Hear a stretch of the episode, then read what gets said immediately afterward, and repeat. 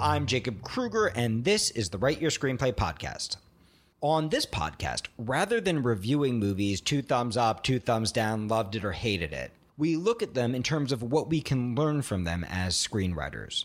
We look at good movies, bad movies, movies that we loved, and movies that we hated.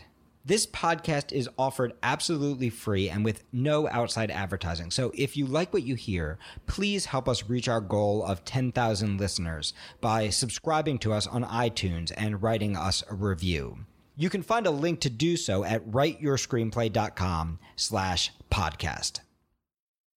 This week, I'm so excited to be doing something that we've actually never done before on the podcast.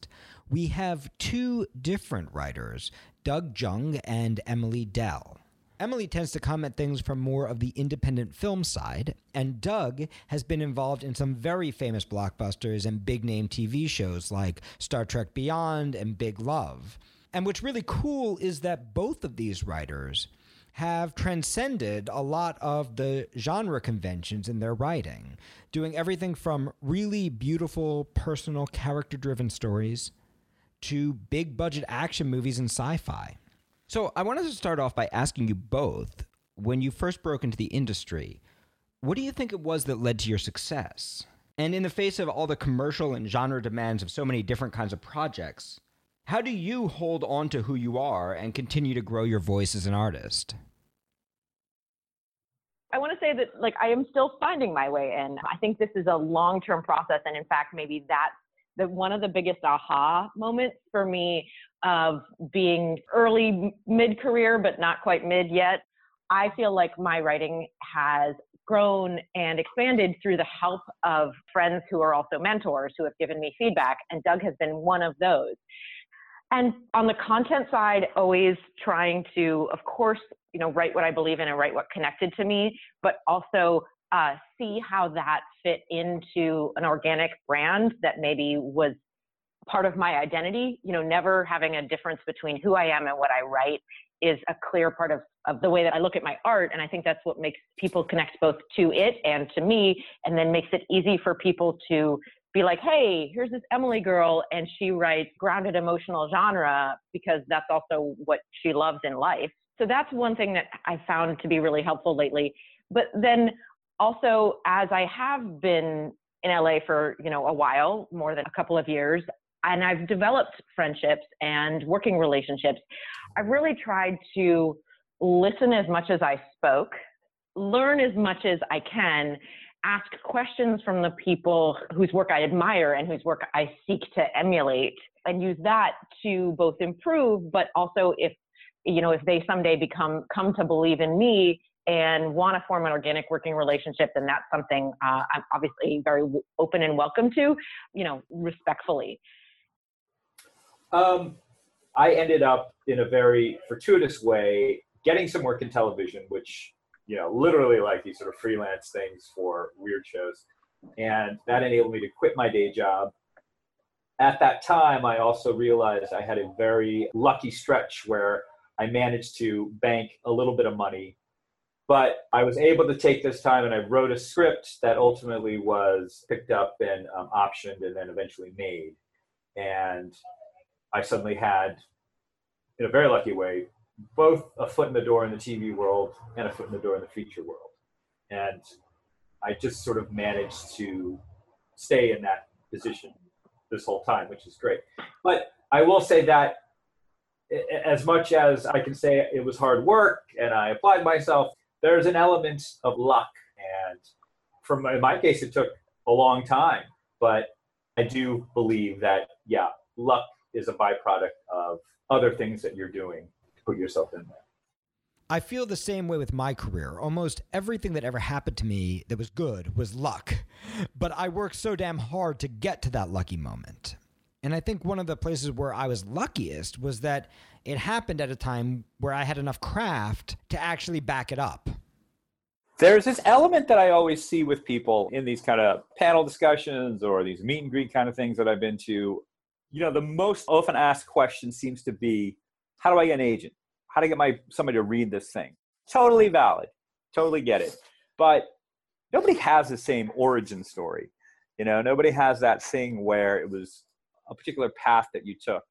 And you kind of have no control over that stuff. Like you write something, you put it out into the world, someone's going to love it, someone's not going to love it. Certainly you can have some direction in how it goes, where it goes, all that sort of stuff. But really, the only thing you can do is go back and sort of write. So a lot of times I, I get that question in like panels or film festivals or something. And I say, I don't know. I mean, in, in the nicest possible way, I say, I'm not really quite sure. You must know somebody. More importantly, what are you doing now? Because if you are going to just sit there and say, I wrote this little nugget of gold, a diamond in the rough, someone just needs to discover it. A lot of times it's not like, hey, this is this great thing and we love it. They go, we like the potential this thing shows. What else are you working on?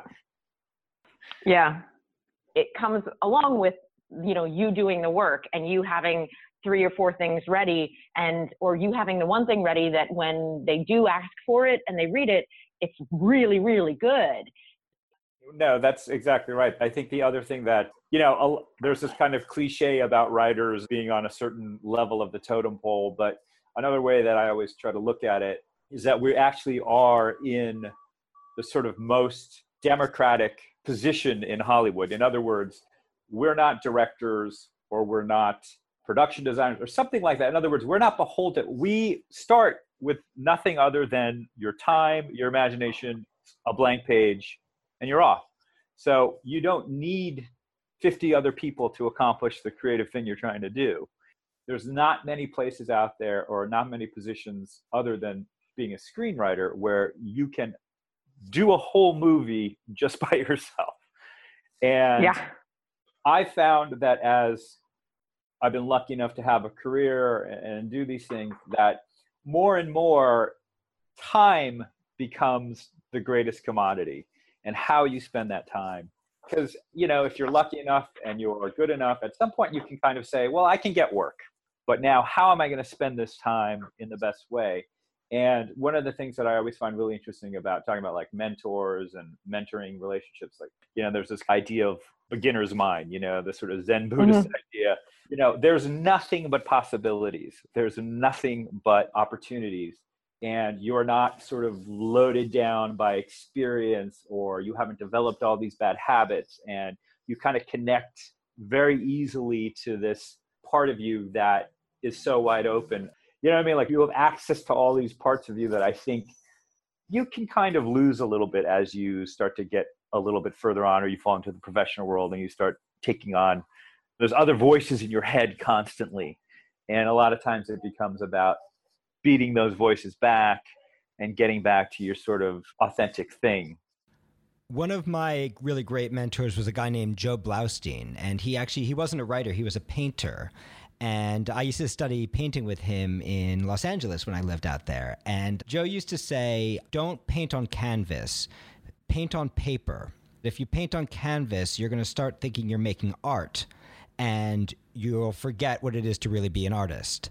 He said, You want to paint on paper, feel like you could throw it away. And for me, that was one of the most valuable lessons I ever learned as an artist was this idea that rather than like trying to create the one product that's going to get me where I need to go, losing myself in like the joy and the play and the creativity of childhood of you know hey i, I want to make something and i got these characters that want to say something or want to do something and the practice of navigating back to that even as you emerge into your professional career um, and it's challenging, especially as you get an agent and you get projects. And I'm curious, how do you navigate yourself back to that place? I I have a hard time connecting with a project if I don't find that thing in it that feels like it is a part of me. So if a project's presented to me or if I have an idea, really taking a lot of time to figure out like, well, why, what is appealing about this to me? and what is the thing that either I want to say or how do I connect with it. So, for example, I recently um, adapted this graphic novel, a Vertigo book called Scalps, which is this kind of crime noir by this uh, really great writer named Jason Aaron. And it's set on a contemporary Indian reservation. But I really didn't want to let it go because I knew there was something really great in it, and it took me a long time. So I sort of came to this idea that, well, you know, it wasn't that I had this direct experience, but what I saw in it was this idea that all of the people in the book are searching for some form of the American dream. Like they're trying to get to that aspiration. Well, to me, that was an immigrant story. And I'm Korean American. Mm. My parents were immigrants. So now I could say, well, that's that's what I can always go back to. I know that whatever the story and the plot becomes underneath it all, in my mind, I knew that I'm what I'm doing is a reverse immigrant story. So now I had a hmm. connection, and when we got to the point of shooting the pilot, I could then talk to the Native American actors we had and say to them, I'm not trying to do this. I'm not trying to emulate something that I'm not. This is my take on it. And that's what enabled them to trust me. So that was mm-hmm. one example of finding yourself in some material that wasn't originally yours, but maybe had a very on the surface disparate connection to, you know, how you seemed on paper or whatever. You've done a lot of of rewriting work. You've come onto a, a lot of projects where they didn't originate with you. And I was thinking about like your work on Star Trek Beyond, where you really use that theme of of you know unity versus independence. And I'm curious when you're coming onto a project that already exists, where someone's already done a lot of work, and maybe pieces are working and pieces are not working how do you look at that existing material? And, and what's your approach as you start to think about how you're going to take this in a direction that can matter to you? Uh, well for star trek beyond we were given a blank slate. Whatever work was done was thrown out. So we were really going off of the franchise and simon pegg and i and justin lin kind of had a lot of very fast discussions because we were under incredible time pressure but like a lot of discussions about oh, you know what is it about this franchise that we all gravitate towards? And we sort of all work towards that. But certainly the idea of you coming in with a new piece of it is the big attractor. You know, like it's hard for me to accept that where it's like, we want to do this, this, this, and this. And you go, great. And then you go home and you go, why the hell me? I know nine people who could do that just as well as me. But what is that thing that you're going to bring to it that feels like, okay, people can do it. I'm going to do it this way. And it's very specific and it feels like me and I can connect to it myself. So and I've had projects where I couldn't do it, where I would read it and I'd go, I don't know, kind of feels okay to me. Like, or there's nothing in here that I get. It's not my experience. So I think it's a it's a little bit of like know thyself. I kind of know when it's a you know square peg in a round hole, and I'm not afraid to say I'm not going to try to convince you that I'm going to do a really good job with this because when I have is usually when I've gotten into trouble. I'm curious, like when you're looking at an early draft of your own work, when you're looking at something that you're writing that's not working, how do you approach it in order to reconnect with what that thing in you is or to take it to the next level? Is there a process that you have? Yeah, first you gotta like stop yourself from jumping off a building. And then I think you have just to be really honest with yourself. I think you have to first kind of admit what's not working and what's not right. So sometimes I'll look at a scene in a script that maybe doesn't work, but a scene that works, and I'll say, why does this scene work? Well, this scene works because it's really about how these two characters are talking nonstop to each other, but not really communicating at all, or something like that. You know, okay, now I, that that works for me. And then the other thing that I find to be this is something that I'm. It took me a while to understand, but I, I am completely willing to start over completely. You know, that's a drastic thing, but it's usually that something's going to come out that reminded you of why you wanted to do this or what you thought was good about it. And it's going to be evident somewhere. Emily, Doug was earlier talking about, you know, sometimes you get a, a, movie and you look at it and you're like, there's nothing of me in there. I'm going to pass. And I'm curious, do you feel like you have the power to say no? Or do you feel like, do you, do you feel like at this point in your career, can you say, I pass? I have in the past taken things that came my way, even if opportunities that, you know, were like no to low budgets. And I said yes because I was so eager to do the work. And when I didn't have an emotional connection to what we were doing, it was an experience that I later came to regret. And so I learned the hard way on those that it wasn't just as, as, simply as an emotional connection. It was an understanding, you know, who are the people you're getting involved with. Look around the room. You guys better be comfortable spending long hours. You better have good trust within you. And I have been in a couple of situations where, you know, like I said, I was just so eager to do the work, or I was one where I was so flattered that I was asked. You feel so good. Oh gosh, you want me? Wow.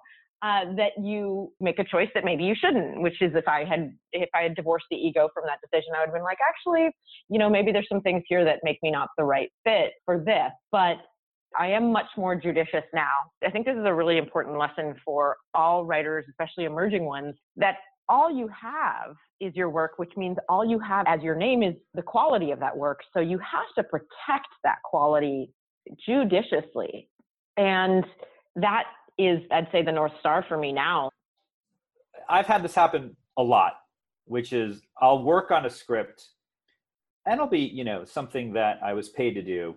And, you know, it might be a script that's like, well, it's going to be tough to get set up or it maybe doesn't have the most obvious legs in the marketplace, but it came out really well. And it's like light from a dead star, you know, like there's a script that I wrote uh, on spec uh, years ago. And I always joke about this because it was an adaptation of this graphic novel.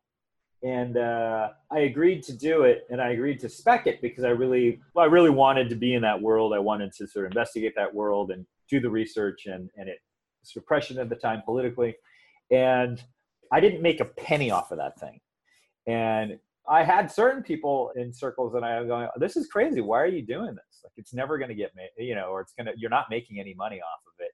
But you just don't know. And those things tend to hang around in the best of ways and can result in something totally unexpected or, you know, help you get a job in a way you never purposely meant it to do to get you. So it's it's it's a really good piece of advice that Emily's saying right now. Like it takes longer than you hope, but the stuff that you do, as long as it's good, as long as it's representative of who you are and what you can do, it's good to have out there in the world. I think so much of this is about finding your tribe. And it kind of relates to what we were talking about at the very beginning of the podcast when we were talking about it's going to take a little bit of luck and it might not be the project that you think is going to make you rich that actually gets purchased, but that might be the project that 10 years from now gets you that piece of work. And I think that there's some value in in refocusing in that and going like how do I find my tribe? How do I find my mentor? How do I find the director who's going to push me or the writing partner who's going to open something new in me? And so I'm curious uh, if you guys would like to talk at all about like what the collaborative process is for you. Um, everybody says it's kind of like a marriage, which is like the cliche. I don't necessarily totally believe that because you get to go home to your respective homes and not be with them 24 7 but the idea of you know understanding i think what the other person is going to prop up in you that you don't have is important. And then also being able to be i think honest with the idea of or accepting the idea if it's working that we're better together than we are apart in this particular instance. And um, i think that to me is always the key like seeking out or being lucky enough to partner or meet with someone who you really really respect and for me, that's the only thing that actually makes it worthwhile and makes it work. Otherwise, you can get out of it.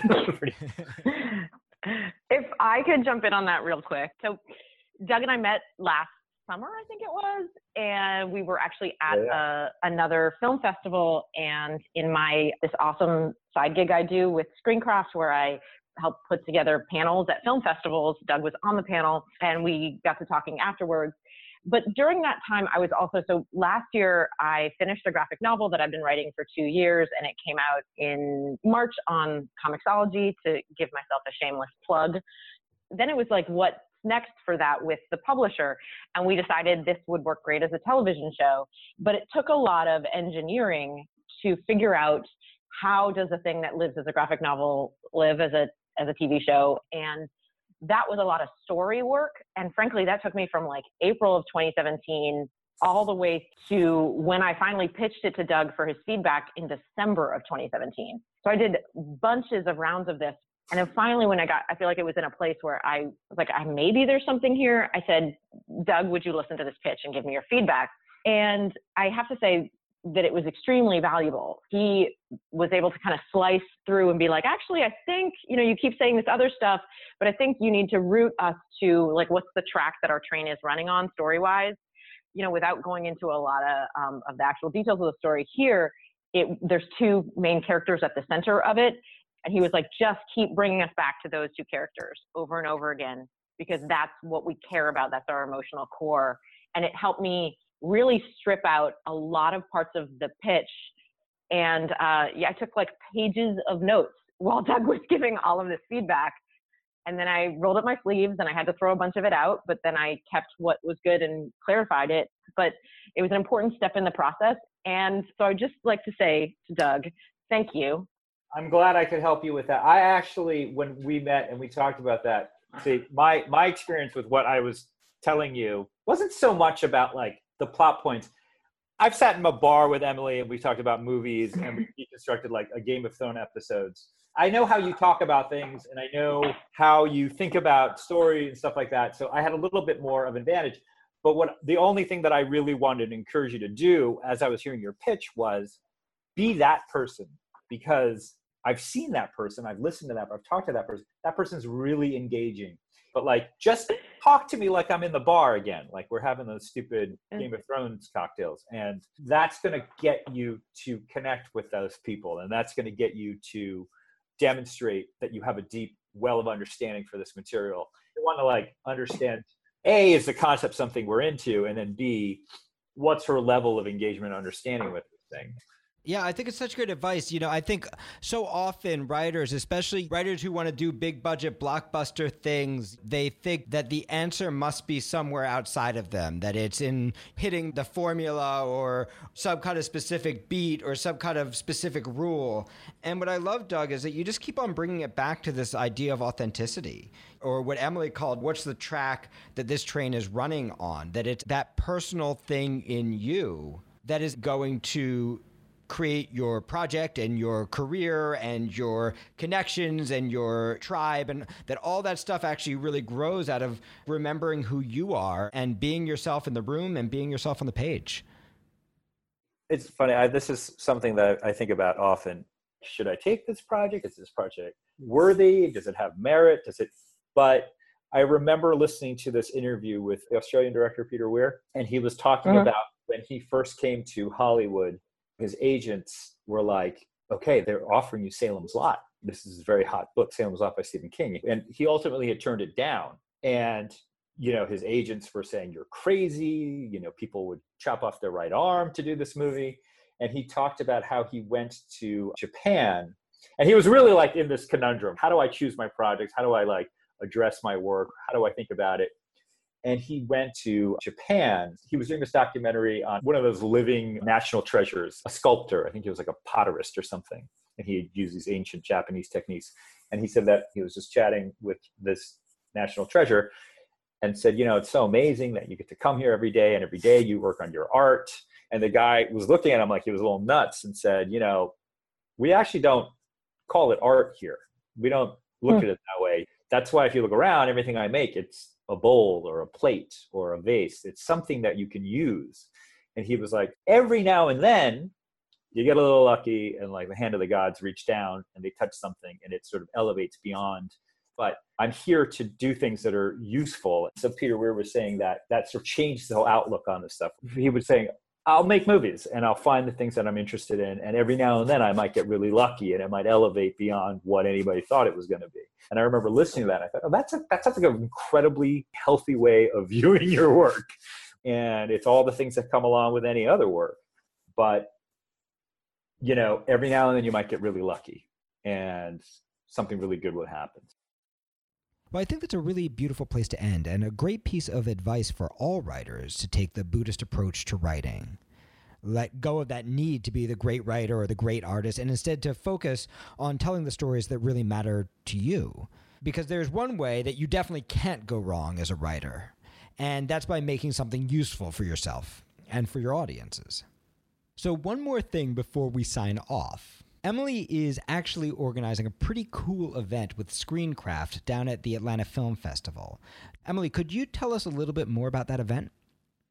Yeah, I have to say I I am so inspired by the conversation that we're having right here because I am unabashedly a nerd about the work that we all do and I love these kinds of conversations And one of the most fun parts of my work with Screencraft is being able to uh, present a forum where that happens in an environment where people can just get a beer at a bar and dissect an episode of Game of Thrones, and maybe it leads to a working relationship or a friendship or something like that. And um, it just makes me happy to to be a part of that. Um, and so, yeah, I'm really proud that we're putting together something like that at the Atlanta Film Festival in mid-April of this year. I'd really encourage any writers listening who want to come join us to please do. Doug will be speaking on all things that you heard on this podcast and more, but then a great additional lineup that includes writers like Eric Heisserer from Arrival and Geoffrey Fletcher from Precious and Diana Ossana from Brokeback Mountain and Eric Haywood from the TV show Empire. So please join us and please come and say hi to all three of us that were just on this call and yeah, I think it's going to be great. As you all know, mentorship is such a big part of what we do here at the studio. There's so much we can learn from other writers, which is why I'm so excited to be part of this event. So thank you, Emily. Doug and I will be at the Atlanta Film Festival April 13th through 16th, doing panels and lectures and talking with writers. So if you're coming down, please do come and say hello. You can learn more at screencraft.org/atlanta. And thank you both, Emily and Doug, for all of your time today. Thanks for having us. This is great. Thank you. I hope that you enjoyed this podcast. Again, we make this podcast available totally free and with no outside advertising. So if it was helpful for you, please help us reach our goal of 10,000 listeners by subscribing to us on iTunes and writing us a review. It really does make a big difference in keeping this podcast free for everyone. You can find a link to do so at writeyourscreenplay.com slash podcast. For a complete transcript of this podcast, or to learn more about studying with me or my faculty in New York City, live online, on one of our international retreats, or as part of our one on one ProTrack mentorship program, you can learn more on our website, writeyourscreenplay.com.